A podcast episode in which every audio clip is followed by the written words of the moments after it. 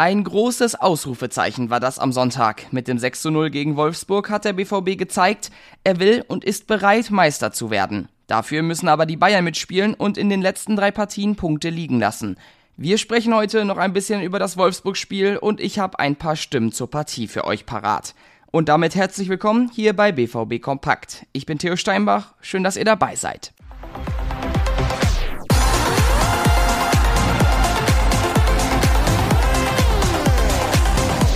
Zu keinem Zeitpunkt hat Borussia Dortmund es am Sonntag spannend werden lassen. Mit dem deutlichen Sieg gegen Wolfsburg hat der Verein die Champions League für nächste Saison frühzeitig klargemacht. Mit 64 Punkten kann der BVB selbst bei drei Niederlagen nicht mehr auf den fünften Platz abrutschen. Die Champions League Qualifikation kommt jetzt natürlich nicht besonders überraschend, aber das Ziel ist damit noch nicht erreicht, denn der Blick geht jetzt natürlich ganz klar Richtung Meisterschaft. Vor eigenem Publikum läuft's einfach beim BVB. Die letzten zehn Heimspiele haben die Dortmunder gewonnen Umso schlechter sieht es aber auswärts aus. Da wartet der BVB seit vier Spielen auf einen Sieg, also ein ziemlich großer Kontrast. Immerhin von den verbleibenden drei Spielen sind zwei zu Hause. Den Support vom eigenen Publikum kann das Team gut gebrauchen, das findet auch Gregor Kobel. Zu Hause ist es eine andere Atmosphäre. Es ist kein Zufall, dass wir hier so stark sind. Wir leben von dem Flow, erarbeiten uns aber auch die Siege, meint der Torhüter. Karim Adeyemi hatte einen richtig guten Tag, war nach dem Spiel am Sonntag aber trotzdem ziemlich niedergeschlagen.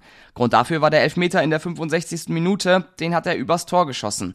Normalerweise wären wahrscheinlich Emre Can oder Marco Reus als Schützen vor ihm in Frage gekommen. Aber Adeyemi wollte den Hattrick. Ich hatte die Chance auf den Dreierpack. Ich habe Marco gefragt, kann ich ihn nehmen? Er hat gesagt, ja, du nimmst ihn, meinte Adeyemi nach dem Spiel. Es wurde dann kein Tor und bei dem 5 zu 0, das es da schon stand, hätte es auch keinen großen Unterschied gemacht.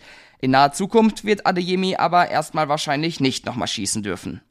Wer auch richtig stark war am Sonntag, das ist Mats Hummels. Der Innenverteidiger hat viele Räume geschlossen und Bälle verteilt. Sebastian Kehl lobte ihn besonders.